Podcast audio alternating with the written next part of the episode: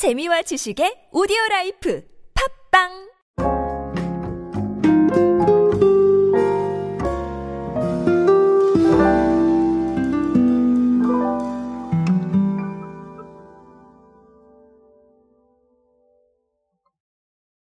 여러분 비누가 돌아왔습니다.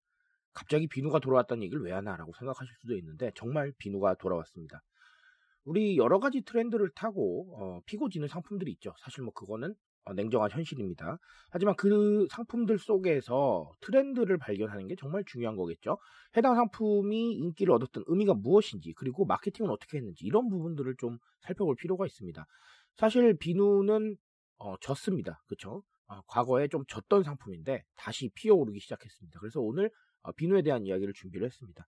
간략하게 무엇을 의미하는지 그리고 또 왜 그랬는지에 대해서 어, 답을 찾아보도록 하겠습니다. 안녕하세요 여러분 노준영입니다. 디지털 마케팅에 도움되는 모든 이야기로 함께하고 있습니다. 강연 및 마케팅 컨설팅 문의는 언제든 하단에 있는 이메일로 부탁드립니다.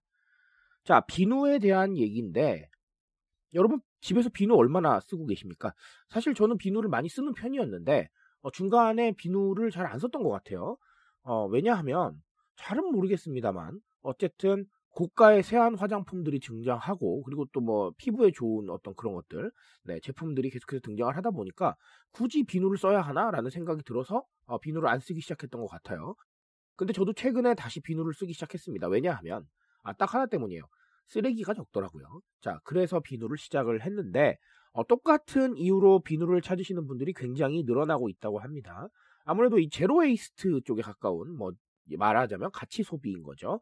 그래서 어, 실제로 제가 통계를 한번 찾아봤더니 자주 아시죠? 신세계 인터내셔널의 라이프스타일 브랜드인데 지난 6월 초에 고체 비누인 제로바 6종을 출시를 했습니다. 그래서 한 5개월 정도면 이 정도 팔릴 것이다 라고 생각하고 판매 예정 물량을 준비를 했다고 하는데 한 달 만에 다 팔렸다고 합니다.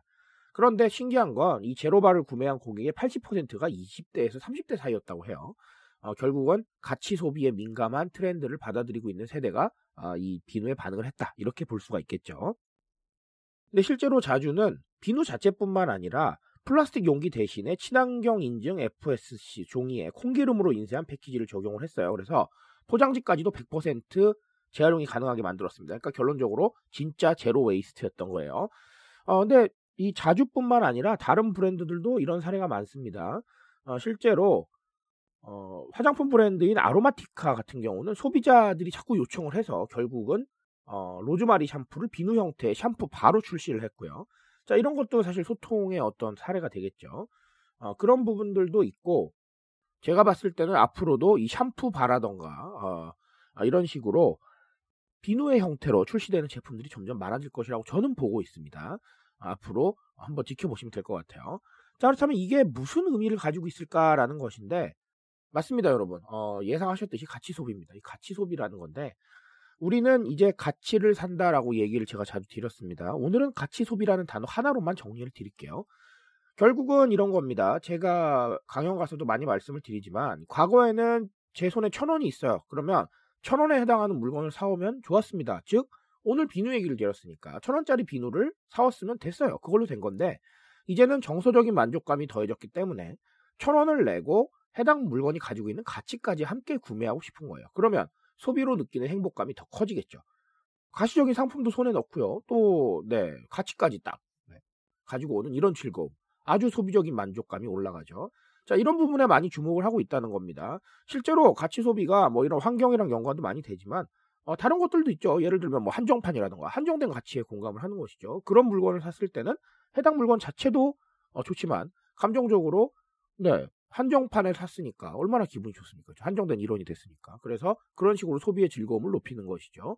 아니면 flex 하는 것도 마찬가지입니다. 내가 생각하고 있는 어, 관심사에 대해서 소비를 하는 거기 때문에 해당 물건 사는 걸 의미 있게 생각하실 수도 있지만 어, 거기에 나의 취향을 존중했다는 음, 나를 위해서 한번 썼다는 이 즐거움이 더해지는 것이죠.